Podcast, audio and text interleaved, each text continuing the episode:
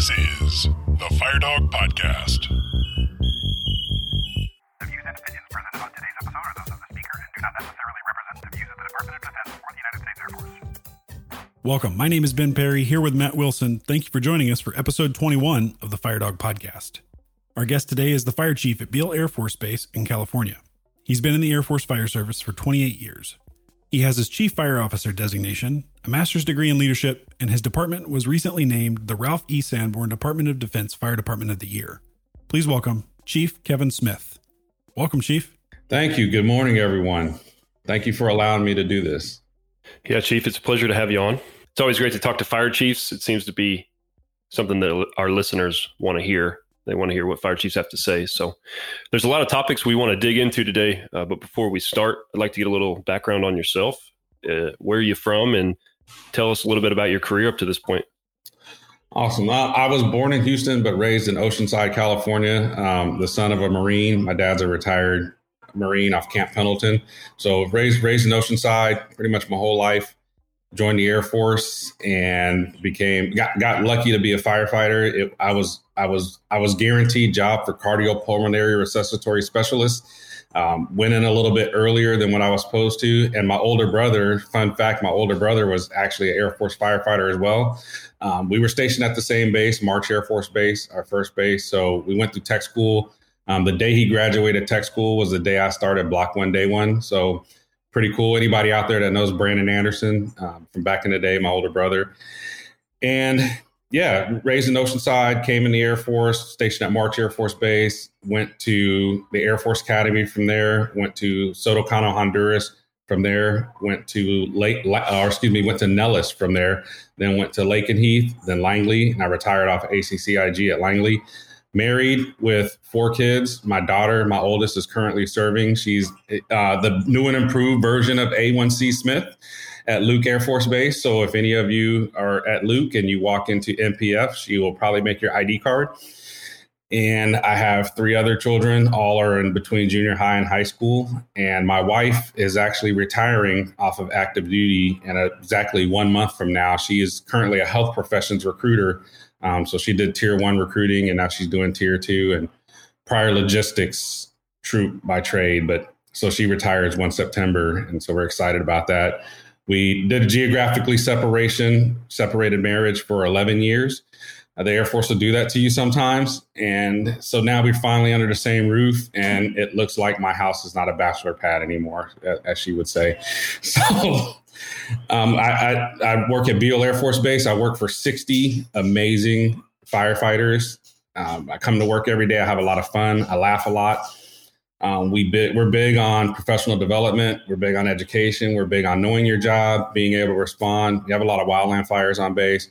Um, a few years ago, CE building burnt down. So we, we Beale's not the sleepy hollow that people think it is. We we rock out pretty well, and yeah, that's it. I'm wearing a Wu Tang shirt, so I'm a Wu Tang fan. Were you the fire chief for the CE building fire?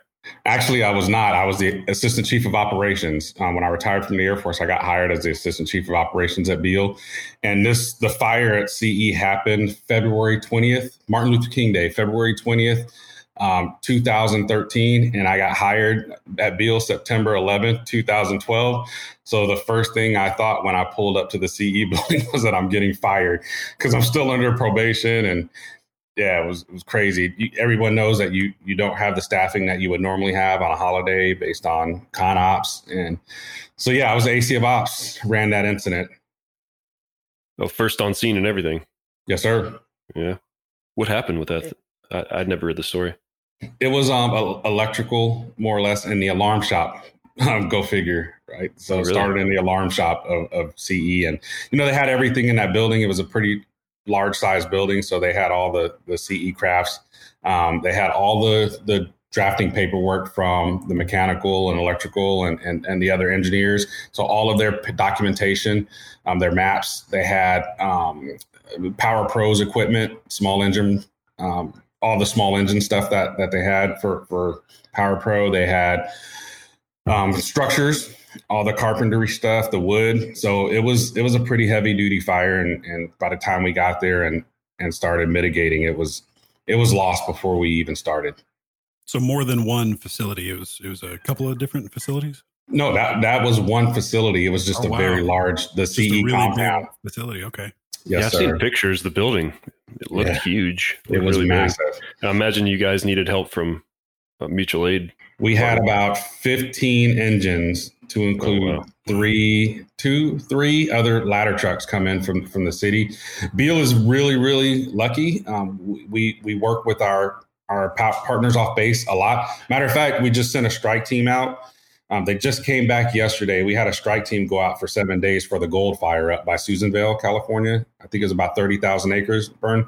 Um, so we send strike teams out, and and it's super awesome the the the experience that you would get on a strike team working with the divisions through Cal Fire and and OES and all that stuff. It's it's just something that you really don't get except for a few bases like Vandenberg and maybe the Air Force Academy and a couple other places. So, want to fight fire, especially wildland, Beale's the spot.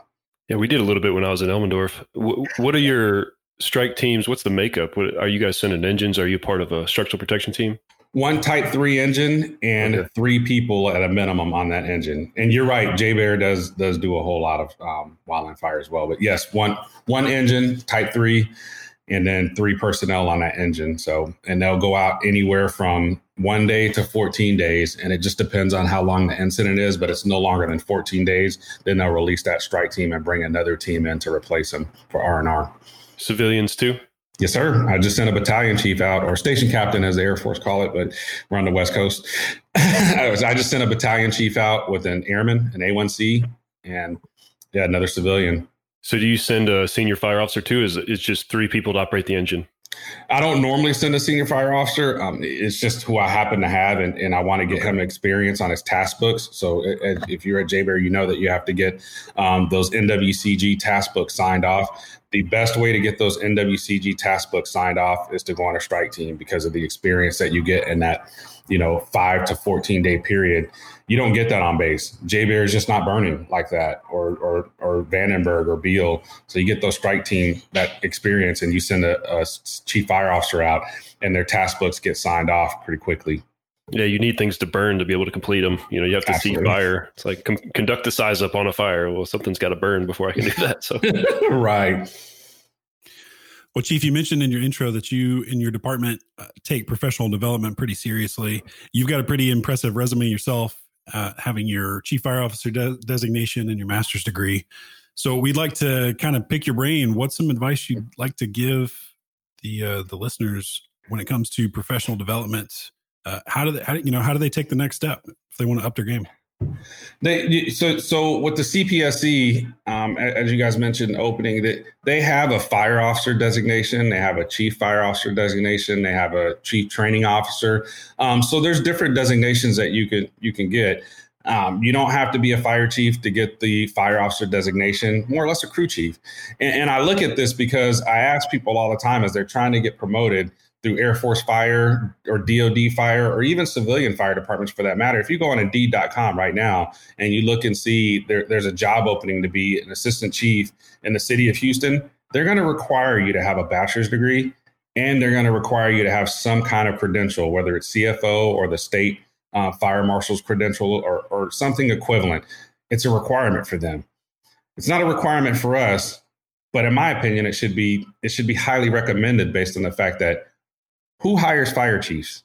And that's a question for you guys. And it's rhetorical. commanders Absolutely. What do commanders value? Education. that you know what you're doing.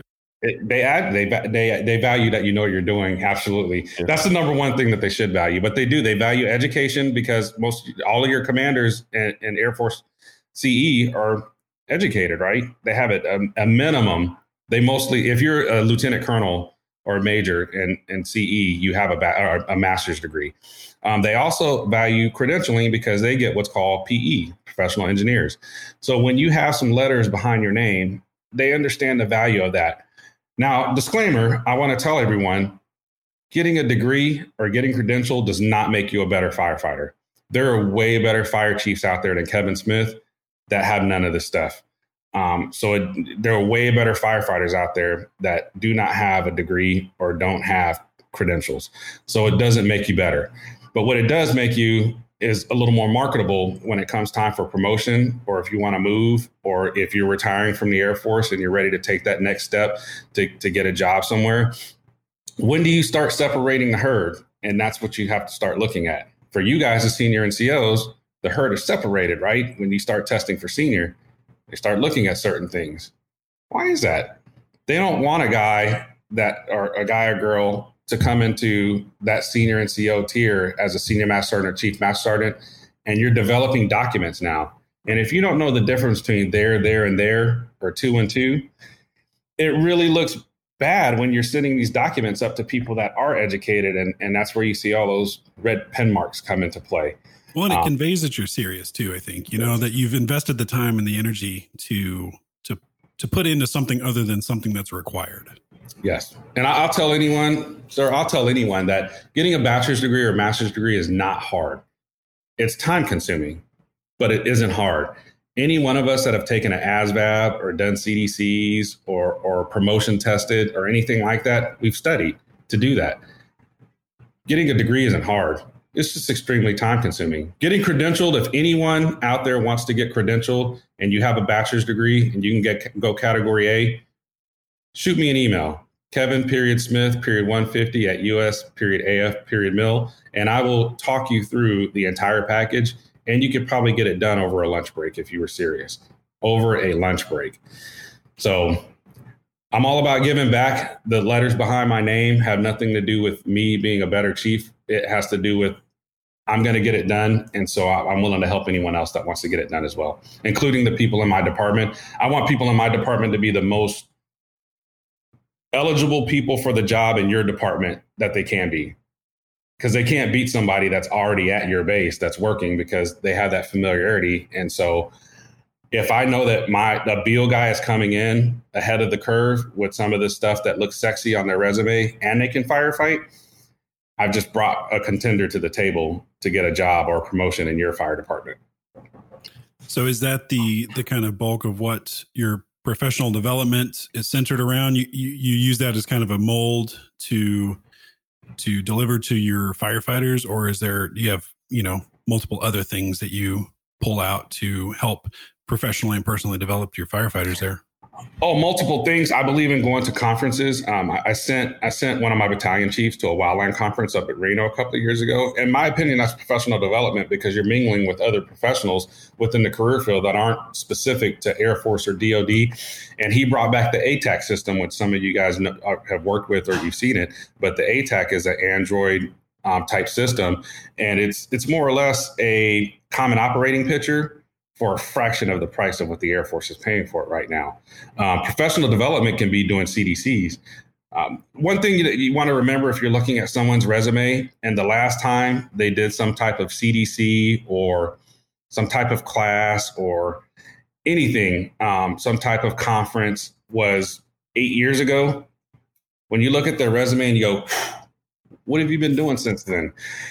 So that's that's what I like to tell people. Um, you got to take a break. Also, you got to enjoy your family. Take a break. Don't grind all the time. But hey, if you're if you're if you got to dust off your resume, you haven't done anything three, four, five years, six years. Go enroll in the CDC. They're free. Everyone in Air Force Fire Protection can do a CDC for free. Um, so to me, that's professional development. Professional development would be teaching a class. If your expertise is ropes and knots, go teach a class. That's professional development. To me, your your your professional development is also using your education to help the department move forward. If you have a if you have a kinesiology degree, why aren't you in there helping helping a guys learn how to lift properly or diet appropriately? Um, we want to make it from cradle to grave, and we have a rigorous career field. So go go execute. If you have a degree in theology, we a lot of us know that we we have some mental health issues. It, we just don't talk about it. But if you have that the, theology degree and, and you you study the ministry, go help out your fellow airman or go help out that civilian that's going through that rough divorce. So that's that's my take on on, on the education and credentialing. Um, it's just not about getting a credential or, or going to school to get your bachelor's degree or master's degree and whatever. Use it, execute that degree um, to help your department or, or help your coworkers or help the fellow firefighters in Air Force Fire Protection. And a bonus is you don't have to pay for much if you're in the Department of Defense or the Air Force, if anything, really. Uh, you don't have to pay anything pretty much up until your bachelor's degree and a lot of stuff beyond that. You'll probably have to pay a little bit if you want to go after a master's or beyond that. But If if you are much. on active duty, you, there's places, there are schools that you, you can use your TA to cover your complete master's degree. oh, wow. Okay. Amazing. My wife just finished her master's degree at Western Kentucky University, along with several other firefighters that are doing it right now. Um, I'm not going to name drop them, but there's several firefighters that are doing it right now. And it to TA covers 100% of their master's degree. Yeah, And there you go. little, little do people know a master's degree can be as little as 10 classes. 10 Mhm. classes. That's all it takes. Um, if you're an Air Force civilian, you get 75% tuition assistance paid for, up even through your doctorate degree. So you can go and get a, a PhD, and the Air Force will pay 75% of that. So when people tell me that I can't, I don't have the money to go to school, it's not the money. You don't have the time, maybe, but again, there's other people out there that are doing it that have less time than you do. Um, so where are you prioritizing? Right. There's really not too many excuses. Some people have legitimate excuses, but should be going after that stuff if you have the opportunity. I'd like to switch gears a little bit, Chief, given the current events surrounding race relations and equality in America, and specifically with African Americans. I'd like to get your thoughts on the topic. So, at any point uh, throughout your career, did you sense any, or did you have any experience with any barriers for career progression? Um, not necessarily career progression. I, I've had had some, you know, I had a specific incident at a specific base. Um, and I, again, can't say any names necessarily, but I was I was called the N word by the leader of that department and in front of a, a large audience at the time, and all over a misunderstanding. And this was in the mid '90s, mid to late '90s. So it's one of those things where where you think to yourself, "Wow, is this really happening?" Um, it's 1998, and so it's it's when you look at race relations within within America today, you see a, a a large divide with with who supports what and who's down with what, and you you even see it transitioning down to the fire service. And and I don't think anyone, the Air Force has a very good promotion system, um, especially if you're on active duty.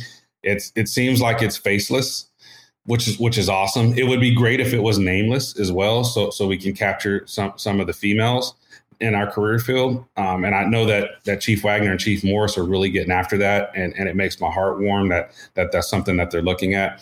But I'll just throw I'll throw the grenade out there. How many Pacific Islander fire chiefs do you see out there in the Air Force? Yeah, I can't think of any off the top of my head. There's there's two that I know of. Um, how many female fire chiefs or deputies, for that matter, do you see in Air Force Yeah, fire? we, we talked about or that a little military? bit.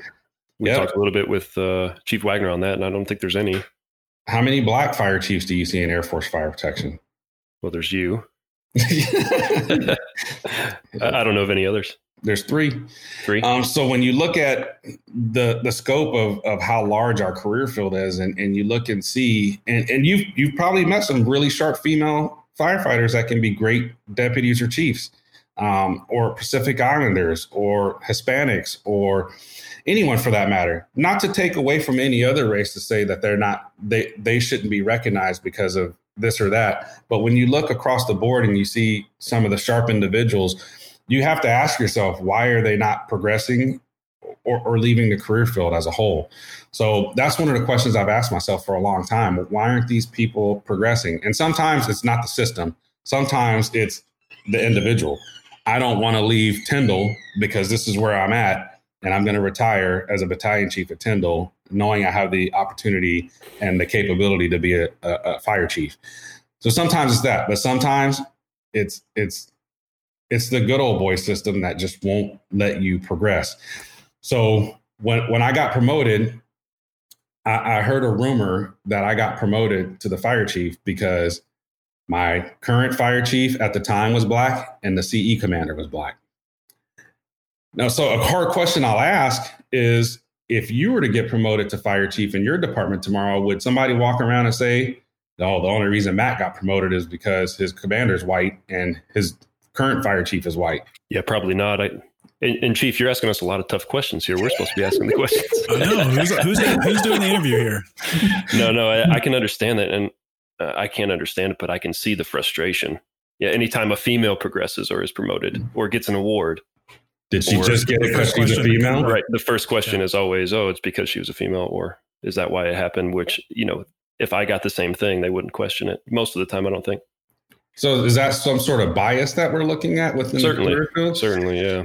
Yeah. So I, I, I would I would be the first to say that racism in the career field is not as prevalent as as as it is in society as a whole, um, or in the Air Force for that matter. But there's definitely some bias um, within Air Force fire protection and and the Air Force in general, um, and the biases have to be recognized, and they have to people have to accept that the biases exist in order to say how do we how do we move on? How do we work on these biases? Um, did i get promoted to the fire chief because my ce commander was black and my previous fire chief was black? Maybe but the person that hired me was the group commander who was white and his deputy a civilian white guy so it, the more people know the more they understand that well maybe this didn't happen the way that i think it did but my question to people is why was it even a question anyway Right. I've never questioned anybody that got promoted based on their skin color. Yeah. So, what are some practical steps? What are some things you do within your department to to make sure that there is equal opportunity and there is less bias? I mean, you can't get rid of all bias, but what are some practical things people can do? Um, I, I tell a story, um, and I, I told the story on Facebook, and I got some feedback from it, um, positive and negative, and I'm pretty sure I'm going to get it again. Um, I was not the shiny penny coming through Air Force fire protection when I was wearing stripes. I just wasn't, and it wasn't because my leadership didn't take care of me. My leadership took more care of me than I can ever ask, um, for, for the most part. I've had some bad ones, I've had some good ones, like everyone else, but my leadership throughout fire protection through, through my 28 years has been phenomenal. Um, but I wasn't your shiny penny. I wasn't the guy winning all the awards or anything like that. Um, but because I wasn't the shiny penny, did that make me any less valuable than a shiny penny? So a penny's worth is a penny's worth, right? There, there's the, the, one penny is worth one penny, whether it's the dullest penny in your piggy bank or whether it's the shiniest penny in your any penny. It's all going to spend the same way. So if you invest in people as eh, with that philosophy that even your dull penny at some point has the same value than your shiny penny, and you can execute and get them to respond based off of, hey, I realize I you have value, sir, ma'am.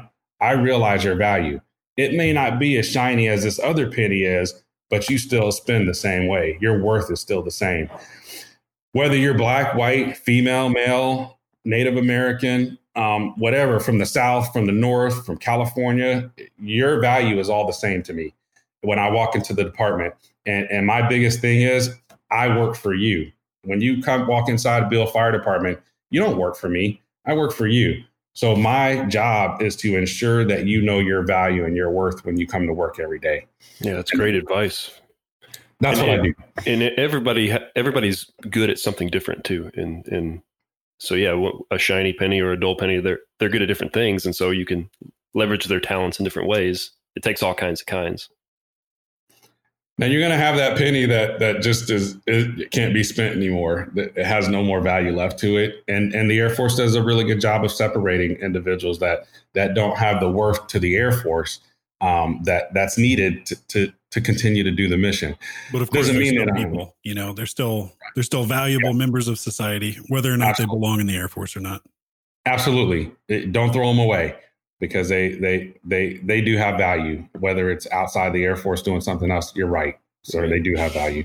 You know, I always tell people that that people that seem to be motivated to to leave the Air Force for whatever reason, and I, I don't judge anybody. It's if it's not your thing, it's not your thing. If firefighting is not your thing, it's not your thing. But do the best job that you can do right now, because right now you're creating your reputation or you're building reputation. Because you're gonna you're gonna ask people for things eventually for references or for advice or whatever you need, or use your education. So do the best that you can do now, so that you set yourself up for success for what you want to do. That's a good point. I, I didn't have the best reputation um, coming through Air Force Fire Protection when I was a airman and, and a staff sergeant and tech sergeant for that matter. A, I did not want to be in Air Force Fire Protection up until I was a seasoned tech sergeant. That's when I said this is the greatest job on earth.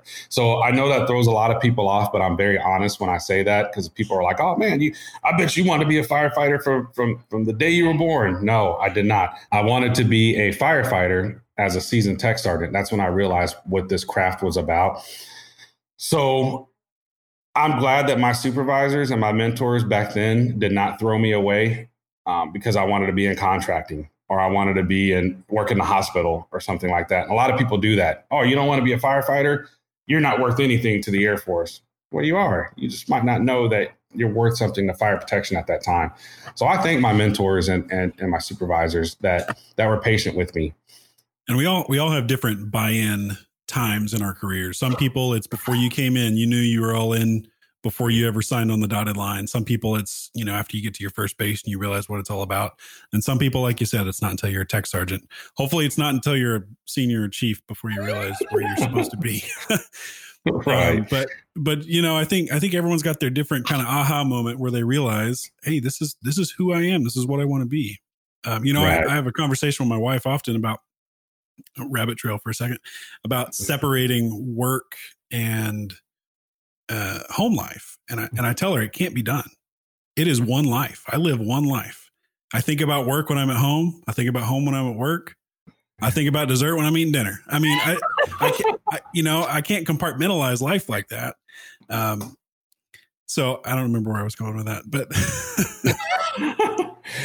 I can understand that. Me and my wife have had that conversation recently over the last couple of days because my phone has been ringing a lot. She's like, "You're always working," and I was like, "It's normally not like that." I try to, I try not to bring it home after you know after four thirty. I try not to bring any of that home, but yeah, she always says that I should get overtime, but it's not. A lot of times, it's not just work. Ben, it, it's more or less. I'm talking to friends throughout the career field that are asking me questions like, "Hey, you know, what does your sock say when it comes to this?" Or I'm talking to some of my mentors because I've had a rough day, and I'm calling Chief Donan, and I'm like, or, or Chief Thompson, or or Chief K from from Fairchild, and saying, "Hey, what do you guys think about this? I've had this happen today, and I just don't know." And that's work, and I'm at home while I'm doing that because I it's sometimes it's hard to do at work, but. Well, You're that's right. where you move from pay, from paycheck to passion, right? Like I'm doing it to clock in, or I'm doing it because I love doing it. Obviously, you know, Matt and I don't get paid for doing this, but we love it, you know, because it it it it's can further the the career field. It it gives us a sense of satisfaction.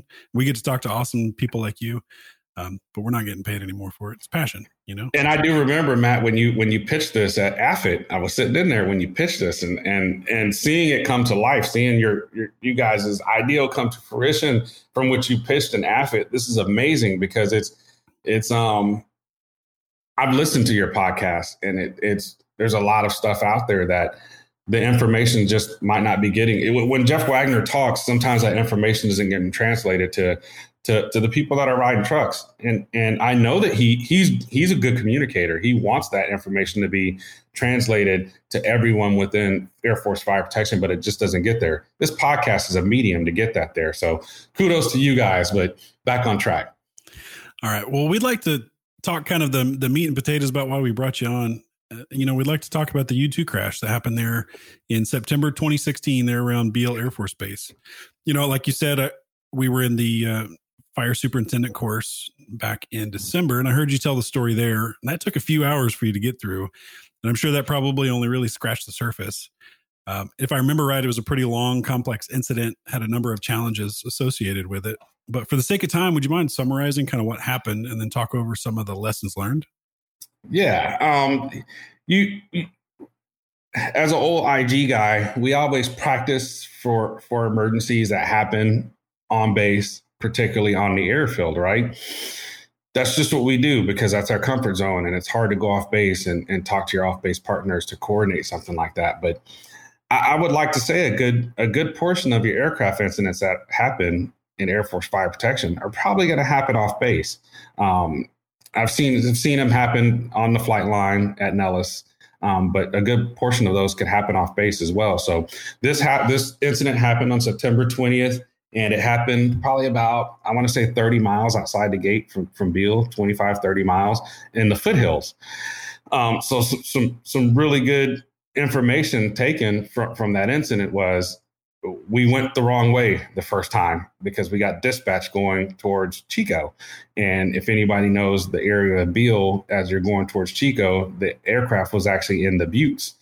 And we were going the complete wrong way. Um, so now we look like a clown, a circus clown, um, turning all of our apparatus around, trying to get to the incident. But we called the local fire chief that was out there at the time, and I'm talking to him. He's like, "Hey, man, I, I have no idea what this thing is.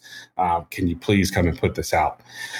So we get there, we realize that there was some wildland fire caused from the aircraft. There was some brush caught on fire. So I think it was a couple of hundred acre wildland fire as well.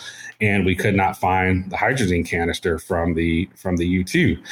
So immediately we put our heads together and, and we started thinking. We let the the civilian fire chief, we made him basically we did kind of like a mutual command type thing and we let him run the wildland fire um, we had to try to keep his wildland firefighters out of the area because they wanted to go mitigate around the aircraft. And we're trying to explain to them, A, we have a hazard out there because we don't know where the hydrazine is. B, um, whatever this aircraft's burning off, as far as, as what it's made of, this could be hazardous because when you're fighting wildland fires, you're not wearing SCBA. So they didn't understand that for a little bit, and then they finally got it, and they're like, "Oh, okay, well, we'll withdraw people." And um, pilot was missing and the the student pilot was missing. So normally your U2s are are, are one seaters. Um, this was a two seater because Beale is is the only um, Air Force Base CONUS that trains U2 pilots, and so this was a two seater. Um, one of the lessons learned for us was keep aircraft out of the area if possible when that plane goes down because it's going to cause a lot of confusion for for some other things that are trying to happen in the area. So so we had local aircraft flying, we had CHP flying, we had Cal Fire flying, dropping airdrops on the the wildland fire, and we had somebody from the base flying a T thirty eight to do surveillance because we couldn't find one of the pilots. Uh, the student pilot, we actually found him. He had a broken tib fib and some other things going on. And he was transported to UC Davis um, and there, there's something with that story as well. But the other pilot, Lieutenant Colonel Edie, uh, the seasoned pilot, we couldn't find him, and so we actually leveraged Cal or um, CHP to take uh, my deputy up, Senior Master Sergeant Mark Belton at the time. Um, he took Sergeant Belton up, and and we spotted the, the pilot, and we went. He, you know, they lowered Belton down, and we covered the pilot with a with an American flag because he was he was he was open for everyone to see, and there was other aircraft flying around. C- crazy story. My wife was stationed down at Long Beach at the time, and so she calls me and she says, "Hey, I see a pilot or um, airplane went down at, at, in your area," and this is 15 minutes into the incident. So I'm thinking, how does the news know about this already? But the, we live in an age of technology, and, and so just just know that not only the news is probably going to be telling the rest of the world what's going on at your base, your firefighters are going to be telling the rest of the world of what's going on on your base. Because about 15 minutes after my wife calls, I'm getting calls or text messages from friends in Japan, in Germany. You guys know about it. And so I'm like, how does everybody know about this? But word travels fast when we all have our digital assistants in our pockets, right? Our cell phones. So people are breaking out those digital assistants and taking pictures and of the U2 and of the damage. And so we had a P23 that we asked to come out to the scene, and the, the P23 actually, um, the brakes caught on fire as it was coming out to the scene. The P23s, I don't think they're made to drive long distances, um, especially now that they're aging. And that was one of the things that the EOC director at the time started questioning. Well, you know, do our firefighters have the training that they need? Blah blah blah. And thank God I had an amazing commander at the time, and, and my commander basically shut that down instantly. And, and I will say his name, Lieutenant Colonel John Volchek, um, one of the most amazing people ever. And, and he completely shut all that down. And he said, Hey, look, your firefighters are professionals and they're out there killing it. And so don't ever question them. So what does a break fire have to do with not being trained? I don't, I don't understand the connection.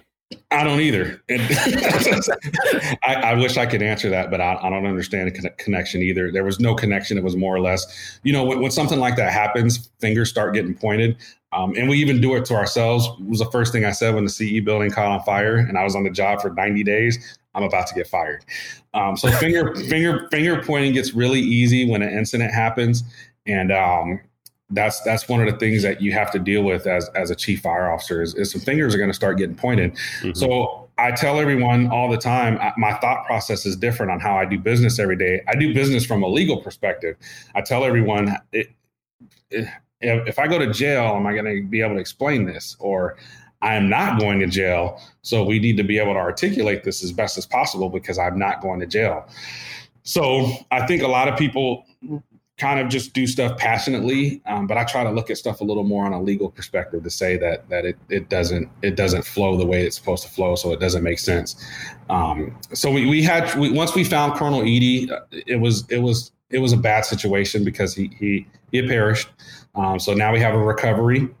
We have a hazmat with the with the um, with the hydrazine. We have a wildland fire, and we have we have an actual aircraft crash. So four incidents at once. Um, it got a little hairy. One thing that we we always have issues with is is food for support. I love my force support brothers and sisters, but one of the things that we haven't figured out yet completely as a as a career field, us and them, except for JBER. J Bear does have it figured out, is the food portion of it, um, water. So, yeah, it was. Yeah, it was Chief. I don't know if you want to hit on that a little bit. What you were talking about it on the all call that we had for senior fire officers the other day, and you'd mentioned some legal review. Yep. Uh, Chief Donan, guy's brilliant, absolute genius. He did a legal review, and and not only it, does he have the coordination through FSS, um, Chief Donan can have his logistics NCO go out and actually purchase food on GPC card. That's amazing because at the end of the day, if something happened on Beale right now, I'm probably going to hop in my pickup truck and go up there and buy a bunch of Little Caesars pizzas on my own dime. But Chief Donan's actually figured it out through a legal review. And, and if anybody wants the paperwork, either contact me or Chief Donan at, at JBER and, and get a hold of this paperwork. And and he's he's gone through the process of doing a legal review, and the wing commander has signed it off, saying that yes, I give you the authorization, fire chief, to buy food and or beverages um, based on a contingency incident. So, yeah, Is that the biggest call you've been on in your career, the U2, or you know, is that the pinnacle, or is it one of many large calls? Or I know you you're part of the disaster crew, so yeah, the disaster crew. Um, it, it- it's kind of a blessing and a curse to have that name or be associated with that group. Um, it, it- when when commanders hear about stuff happening while you're on your watch, sometimes it might make them a little reluctant to hire you. Uh, but guys like JT and Chief Donan and, and Chemo don't don't have a problem with that. Um, th- this is not the biggest call I've been on, or, or it's it's one of the biggest calls I've been on as a fire chief. Um, but it's not. I, I was at Nellis for six and a half years, and anybody that's been at Nellis knows that you're probably going to average about one plane crash a year at some point. Um, I was there for six and a half years and, and saw a few plane crashes while I was there. Um, I was at March Air Force Base in the mid 90s when our bowling alley burnt down. Um, I was in Honduras right after the big hurricane came through. So the cleanup for that, I was at Langley when we had a few pretty good nor'easters. And I didn't know what a nor'easter was, being a California guy coming to the East Coast. So a couple of nor'easters, and um, yeah, so it's pretty good incidents in my career. And and I guess the disaster crew is is wearing that badge is, is a badge of honor, but it also could be a badge of failure depending on how you see it. so your port- portfolio is is pretty full at this point. So maybe you're done with the big incidents. Hopefully, uh, I guess for for the public's sake at least. That was me knocking on wood. Yeah. well, you still have your job, Yes. and uh, you definitely have all that experience to lean on, which is great. So those two things right there are pretty cool. So, I'd like to talk a little bit about leadership with you. I know we we hit professional development and and how kind of you lead within your department. Uh, I want I'd like to expand on it if if we could a little bit. Considering you have a master's degree in leadership, I mean, 28 years worth of experience in the fire service, uh, all the major incidents that you've experienced, and your department was recently recognized as the Department of Defense Fire Department of the Year for 2019, which is an incredible accomplishment. Thank you. What is your leadership philosophy? How do you motivate people to be so successful? Um, th- this is this is another kind of story. Um, so I was sitting with my AC of prevention one day, um, Dr. Kerry Waddell. A lot of people might know of him or, or know him. Awesome guy. He, right now, he's the deputy at Guantanamo Bay, Cuba, for the Navy, um, with return rights back to Beale. But he, um, we were talking about something, and I said, "You know what, man?" I said, "I am like the the light person in a symphony or a play." I said, "If you think about it, the light person pretty important, right? Because without the lights, there's no show. but you don't know who the light person is. They get no credit for anything. And that's really the way leadership and fire protection should be. Um, you should be the person behind the scenes making things work and making them as smooth as possible. You want to make sure that the right actor gets the right light at the right time, or the entire show gets the proper lighting that it's supposed to get at the right time. Um, so that's my leadership philosophy. I don't want credit for anything. I don't need credit for anything. What I do want to do is shine the light on on the department and, and the people within the department to get the credit that they deserve um, because they come to work every day and, and some of those guys, like some of us came in open general and they might not want to be a firefighter. So they deserve the spotlight because they're doing something that they don't want to do. It's hard enough to do this job when you want to do it. It's even harder to do it if it's not your passion or you don't want to do it. So they deserve the spotlight. So that's one of the things that that I, I talked to, to Dr. Waddell about was was I, I'm a lighting guy. Light goes off at the play, everybody's mad. Now they want to know who the light guy is. Um, but as long as the lights stay on and, and the show goes on, that light person is um is pretty pretty a pretty critical member to that team. Um, so I also believe in inverted leadership. And I think I might have talked about this at AFIT a little bit, um, but inverted leadership is, is more of a, if you think about a pyramid like this, the leader on top, well, inverted leadership, the, that that pyramid, that leader goes to the bottom. Um, so that's why I tell everybody in my department that I work for them, not the other way around. Um, so I work for the the assistant chiefs and the battalion chiefs in my department they work for the line firefighters in the department and and the dispatchers and, and whatnot. And then my firefighters actually work for the community whether on base or off base. That's who they work for. That's who they have to answer to is the community. So ultimately i have to answer to the community as the chief but that's that's that's why they respond to emergencies. They're answering to the community. So i feel like if my job is to give them all the support um, whether it be manpower, resources, professional development, classes, whatever they need, that's my job is to do that for them. My job isn't to come around and tell them that, hey, there's a piece of trash in stall three where the P23 is parked, go pick that up. It's not my job to tell them to do that. If I'm walking by a piece of trash in stall three by the P23, I'm going to pick that trash up because for whatever reason, I'm going to assume that people in the department are doing other things that they need to do and it's just it, it's it, it's just a misstep that somebody walked by it. But that that's the way that I see leadership in, in a nutshell. I think you answered my follow up question to that, which is uh, how do you shine light on your people? You know, I'm trying to get you to give your secrets up. I mean, you just won an awesome award, so. Um, if you if you, I will send anybody our Sanborn package. If you look at our Sanborn package, there's there's specific bullets in that package that you can see. None of it is me. Um, they, I, ha, I, I, got a, a, senior select actually puts on senior today, senior master sergeant Michael Hulsey that won a bronze star. Um, that's a big deal in our career field. Um, so that's that's one of our bullets. Um, I, the ATAK that I was talking about, that that one of my GS9 battalion chiefs came up with this idea to institute ATAK, and he sold it to the commanders on base, and, and they bought in, and that's a really big deal. Um, I got a guy that got a doctorate Kerry Waddell. That's a big deal. Um, my HSO, I have an amazing HSO, Rick Girton, and he um he thinks outside the box. He he got people in to do our, and I know other bases are doing this, but he he started a cradle to grave program to where your dietary um, situation and your your workout, um, bringing in people that show you how to lift so you don't hurt your back, and I mean he was bringing these people in monthly to to show us, hey, you know what? You just because when you come into fire protection as an 18, 19, 20 year old and you leave as a, as a 50 or 60 year old, your body's going to deteriorate, of course, because of age, but you shouldn't deteriorate any more than the average person because of your career field. Um, my training guy, he's been a training guy since Christ was a corporal. I mean, he's been around forever. And, you know, I disclaimer, I think all training guys in Air Force fire protection are the grumpiest people ever. I'm not sure why.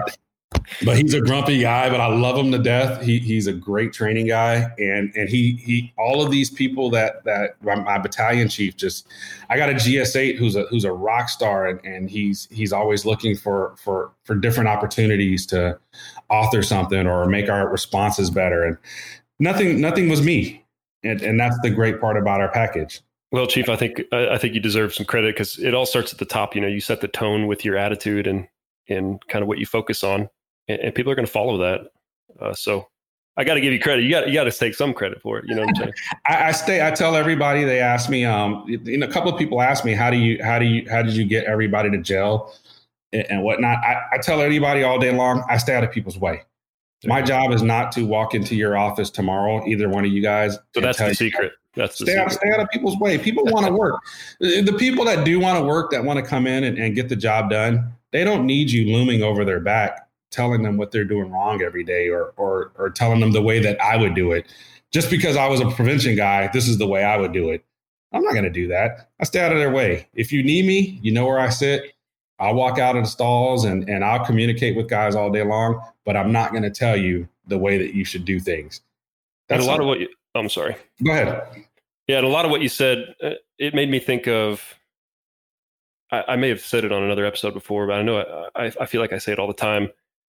Opportunity and preparation. So when, when you're prepared and you have the opportunity, then things happen for you. It sounds like the your department, in more ways than one, is always prepared, and you're ready to seize those opportunities when they come forward. And in this in the 2019, you had a lot of opportunities. You seized them all, and here you are. Be open minded. If if you're a fire leader, um, a leader in the fire service in the Air Force right now, be open minded. Um, I, I come from I come from the days where where you did what you were told and you didn't ask any questions. But I was the Y airman, and anybody that that's going to listen to this podcast that knew A1C Smith, that was an NCO at the time, is going to laugh because they're going to say, "Yeah, I, I was the guy coming to work asking, why do we load the hose this way? Um, we can do this load and it will come off five seconds faster."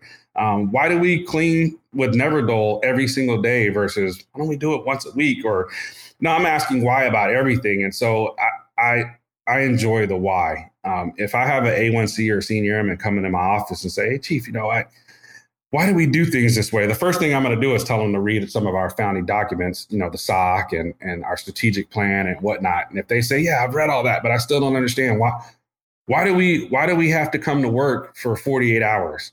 Why why is it that way? So then i'm going to explain to them and, or i'm going to if if they can't find it themselves i'm going to explain it to them but i enjoy the why. So if you give people the ability to fly and let them ask why why they're flying you'll get you'll extract everything possible out of that person. They'll want to work for you. They'll want to do everything they can to make sure that they don't let you down um, because you give them the flexibility to, to be themselves and to lead no, no matter what capacity they're in. Lowest ranking airman to, to the highest ranking person in that department, you give them the ability to lead. They're, they're going to take that by the reins and they're going to take some chances. Give them the opportunity to take some chances, take some risk, do some failure. If, failure, failure is not only time you really can't fail in our profession is when you're on the fire ground. But let somebody come to work and, and if somebody steps up and says, hey, you know what? I want to input the data for our strategic plan this year. Let them do it. Let, if they don't do it to your liking, don't tell them that they didn't do it to your liking. Just explain it to them. Failure is okay. Yeah, and a good principle is if they didn't do it to your liking, but it was 80% of your liking, why not go with their product? Yes, And it's a way for you to show support for them. absolutely. And maybe if it's 50% to you, like, hey, let me show you a couple extra things. I like what you did. Let me show you a couple more things. Now you get to that 80%. It's not a perfect product, but it still gets the job done. And then you, you know, you show them that you trust. Well, and there's only one way to be perfect, right? There's hundreds of ways to be great. And uh, so, you know, demanding perfection is never going to work out. 99.9% of the time, it's not going to work out, you know? So, Unless you're Michael Jordan. Well, He had I'm watching, of- I'm watching his Netflix series right now. And Yeah, that's a great. That's a great show. yeah, yeah. He had a lot of failure. Yeah, Um, he if sure did. He it, sure he, did. he shot what fifty three percent over a lifetime, fifty four Yeah, it was seven seven years, seven seasons before he got an, uh, a championship. You know, kept Yep. losing to the Pistons, but we're kind of off track here. But Lots of failure. Yeah. So we talked about leadership. We talked about development. Um, so I want you to talk directly to your up and coming fire chiefs now. A uh, couple of couple of two three points of advice you could give anyone who aspires to be a fire chief who's not quite there yet but is looking to get there. Anyone that's aspiring to be a fire chief right now, number one thing that you should do is build a very good network of individuals that you can call and get answers from. Um, I've talked about these guys a few times um, with, within this podcast, but but the disaster crew is is definitely a, a, group of members that I call a lot and I lean on a lot to get a lot of information from. Uh, collectively, those those guys are, are, a little older than me, um, so they they have more experience than me. Um, and with that, one of the best things that you can do is reach out across the DoD. Don't just talk to your friends in Air Force Fire Protection.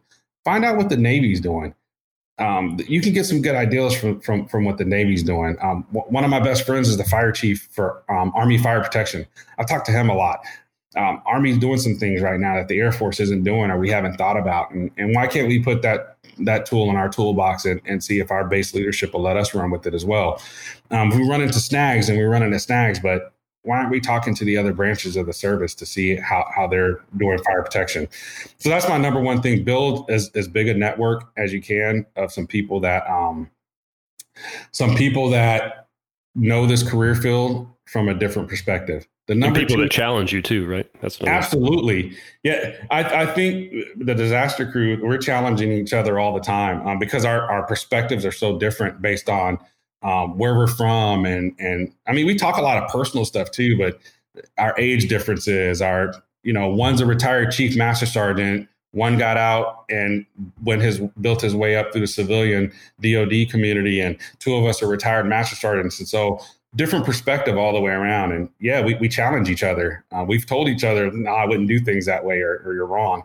And it's, it's kind of weird to see it happening, but you see it. So you're It's awesome right. that you guys are that honest. You know, we are yeah, th- that, those are true true friends. You know, they're they're going to tell you when they don't agree with you. My my number two thing is we talked about a little earlier. Don't be Johnny come lately. Um, if if you're trying to move up, if you're trying to move up the ranks of, of promotion uh, within DoD fire protection or the city for that matter, if you're if you're a senior airman right now and you're trying to get out and test for Dallas Fire Department, don't be Johnny come lately, and, and, and that means everything as simple as don't get a haircut and start shining your boots because you know a promotion's coming up. All the way to don't say you're going to get your CCAF or your associate's degree because you know that battalion chief position's coming open. Or don't say I'm going to go get my bachelor's degree because I know that the assistant chief of operations is going to retire in in three months. You're Johnny come lately. Um, when you start looking at people's stuff and and setting them apart and saying, okay, this person just did it because there's an opportunity, kind of like you were saying earlier, versus opportunity and preparation have now met each other. And now it's time for you to get down. Um, so don't be the Johnny come lately. Um, I, I, again, what my Dr. Waddell always talks about, he was applying for a bunch of jobs before he became what he is now. And, and a lot of people would always tell him, we like you, but you don't have this. We like you, but you don't have that no one can tell that guy that anymore. They could just say we don't like you, which is fine, but they can't say we like you, but doesn't happen anymore for him. Um, and then the, the last thing I would say for, for, for a fire chief up and coming is never be afraid to tell anyone where you came from. Um, I was not the stellar airman. Uh, I had a lot of issues as an airman, a whole lot of issues. Um, I, I apologize to my supervisors to this day even up until, like I said, I was a seasoned tech sergeant. Um, Mr. Dotson at McConnell, I'm sorry. So there, there's, there's, don't be afraid to, to tell. I was not the perfect airman. I was not the perfect NCO. I was not the perfect senior NCO. Um, I probably made some people mad in my career, um, not because I wanted to, just because I was being a jerk. So don't be afraid to tell people where you're from and, and, and always look in the mirror. And if you do that as you're coming up throughout the career field and realize that it's not always everybody else around you that's messed up. Sometimes it's you. Mm-hmm. Be able to look in the mirror and say, it's, it's me. I, am well, messed up. And I think the more transparent you are about stuff like that, the more respect that you get, the more people are going to listen to what you have to say. Yep. One more thing. You got to have an amazing support system around you, right? If, if you're trying to do this, at the highest level and I'll bring her back on. You have to have an amazing support system because when when this person said, "Hey, you know what? You have the opportunity to be the fire chief at Beale. It's going to keep us separated for another four years." Because I did get a job offer at Joint Base um, um, San Antonio, where she was in Houston, and she told me to stay at Beale. So people like this, if you're trying to make it, you got to have the support of people like this that are going to be in your corner. And for our listeners who can't see the video, he's showing a camera towards his wife. So yeah, you have to have that support, and if you don't have it, then you and all of all three of us on this podcast have heard of people saying, "Hey, my spouse doesn't support me being in the military. Um, they want me to get out. Blah blah blah. I can't get promoted because of you know whatever it is." Um, you have to have that support. So my support system is is I always tell her whenever we win a big award or something like that at Beale or or even me personally, um, she's part of that win too. And she'll say, No, I'm not, I didn't do nothing. But the fact that she let me stay here and, and listens to all my crazy ideals and Saturday morning listens to me do a podcast, um, she she's just as part of that win as, as anyone else. Well, Chief, it's been so great talking with you today about uh, you know life, the job, everything in between.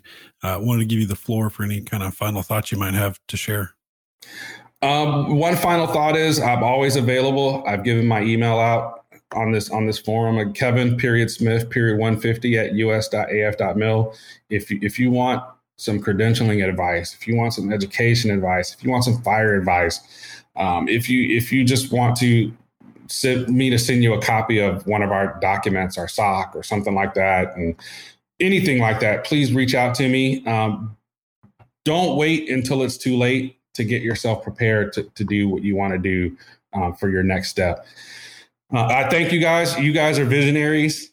It's um it's nice to see what you guys brainchild come to fruition. You guys are definitely some visionaries, and I I feel comfortable with with the the future of Air Force fire protection with guys like you um, doing this type of stuff. It, it makes me makes my heart warm. So that's all I have. Yep. appreciate the kind words, Chief, and appreciate the support for the podcast for sure.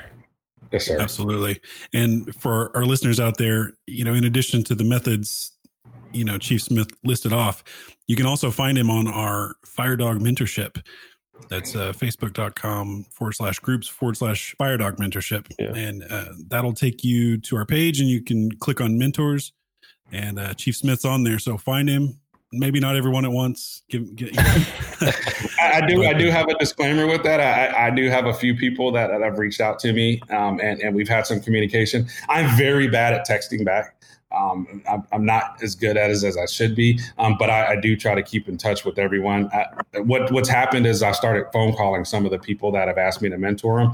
We set up phone calls instead of the text messages back and forth, and it's helped out a lot. But yes, please reach out to me there. Also, I, I will. I will coordinate. I'll correspond with you back and forth, and if it gets hot and heavy, um, then I'll certainly set up a phone call with you as well. So thank you for that opportunity. That's a great uh, medium to communicate over. You know, maybe your first your first session is is text just to get to know each other a little bit, but then you know swap swap phone numbers and uh, get on get on Facetime, do something where you're actually connecting. Right. Well, Chief, again, it's been a pleasure having you on. Uh, I know Matt and I we're looking forward to this episode, and it's just been excellent. So, thank you, and uh, we'll talk to you next time. Thank you. Say hi to Chief K and Chief Rose. Will do, Chief. Thank you so much. Thank you for listening to this episode of the FireDawg Podcast. You can find more content just like this regularly posted to our Facebook page at facebook.com forward slash the FireDawg Podcast. That is facebook.com forward slash the Fire D A W G Podcast. Please remember to subscribe, rate, review, and share this podcast with your friends and coworkers. This has been Perry here with Matt Wilson and our guest, Chief Kevin Smith. Until next time, stay safe.